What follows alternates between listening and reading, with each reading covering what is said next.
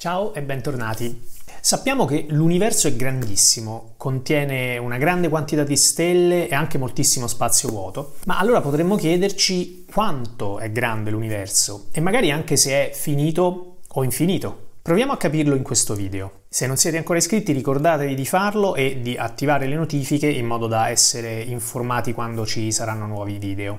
Dunque, l'universo è finito o infinito? Abbiamo visto in un video precedente che la risposta dipende dalla curvatura su grande scala dello spazio. L'universo può essere chiuso su se stesso, come la superficie di una sfera, se usiamo un'analogia in due dimensioni. E in questo caso lo spazio è finito, viaggiando abbastanza a lungo si torna al punto di partenza. Oppure può essere aperto come una sella o piatto senza curvatura e in questi due casi lo spazio è infinito, si può continuare a viaggiare per sempre. Abbiamo anche visto che le osservazioni ci dicono che la curvatura dell'universo è nulla e quindi che lo spazio è piatto su grande scala. Quindi possiamo concludere che l'universo è infinito? Prima di rispondere dobbiamo capire una cosa molto importante. L'universo che possiamo osservare è certamente finito. E la ragione è semplice. Ricordate che in un video precedente abbiamo visto che poiché la velocità della luce è finita, guardare lontano nello spazio significa anche guardare indietro nel tempo. Quando dico che una galassia si trova a 2 milioni di anni luce di distanza, sto dicendo che la sua luce ha impiegato 2 milioni di anni a raggiungerci. Perciò sto vedendo la galassia non come è ora, ma come era 2 milioni di anni fa. Abbiamo anche visto che la storia del nostro universo è iniziata circa 13,8 miliardi di anni fa da uno stato di altissima densità e altissima temperatura, il Big Bang. Non sappiamo se il tempo stesso sia iniziato da una singolarità, ma una cosa è certa, non possiamo guardare indietro nel tempo più di 13,8 miliardi di anni.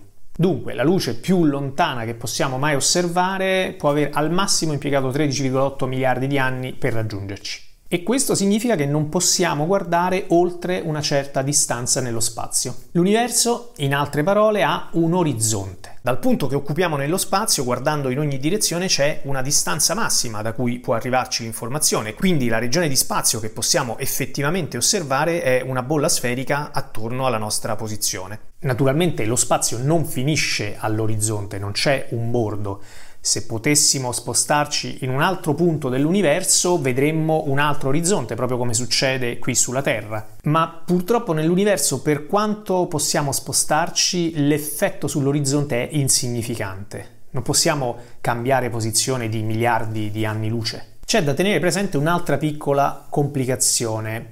La distanza dell'orizzonte da noi non è 13,8 miliardi di anni luce, e la ragione è che nel tempo che la luce ha impiegato per raggiungerci dal Big Bang fino a oggi lo spazio si è espanso, perciò la regione di universo effettivamente osservabile è più grande. Il diametro dell'orizzonte è di circa 93 miliardi di anni luce. Quindi, ricapitolando, l'universo osservabile, cioè la regione di spazio interna al nostro orizzonte, è davvero molto molto grande, ma è finita.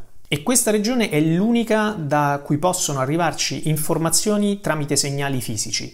Quello che c'è oltre l'orizzonte non potremo mai saperlo. Dunque non possiamo neanche sapere se l'universo è finito o infinito. È vero, abbiamo misurato che lo spazio è approssimativamente piatto nella regione di universo che possiamo osservare, cioè entro l'orizzonte. Ma quello che succede fuori non c'è modo di saperlo. Lo spazio potrebbe continuare per sempre oppure no, e non possiamo deciderlo sulla base di misure che facciamo restando all'interno dell'universo osservabile, per quanto siano accurate queste misure. Sempre per usare un esempio in due dimensioni più facile da visualizzare, immaginate una sfera molto molto molto grande di cui potete osservare solo una regione minuscola. La superficie della sfera in quella regione vi sembrerà più o meno piatta, ma questo non significa che tutta la superficie è piatta o non ha una curvatura. Significa solo che la curvatura nella regione che potete effettivamente osservare è molto molto piccola. Insomma, non possiamo sapere se l'universo sia finito o infinito, ma una cosa è certa, l'universo osservabile è finito. D'altra parte la scienza ha a che fare con quello che possiamo osservare.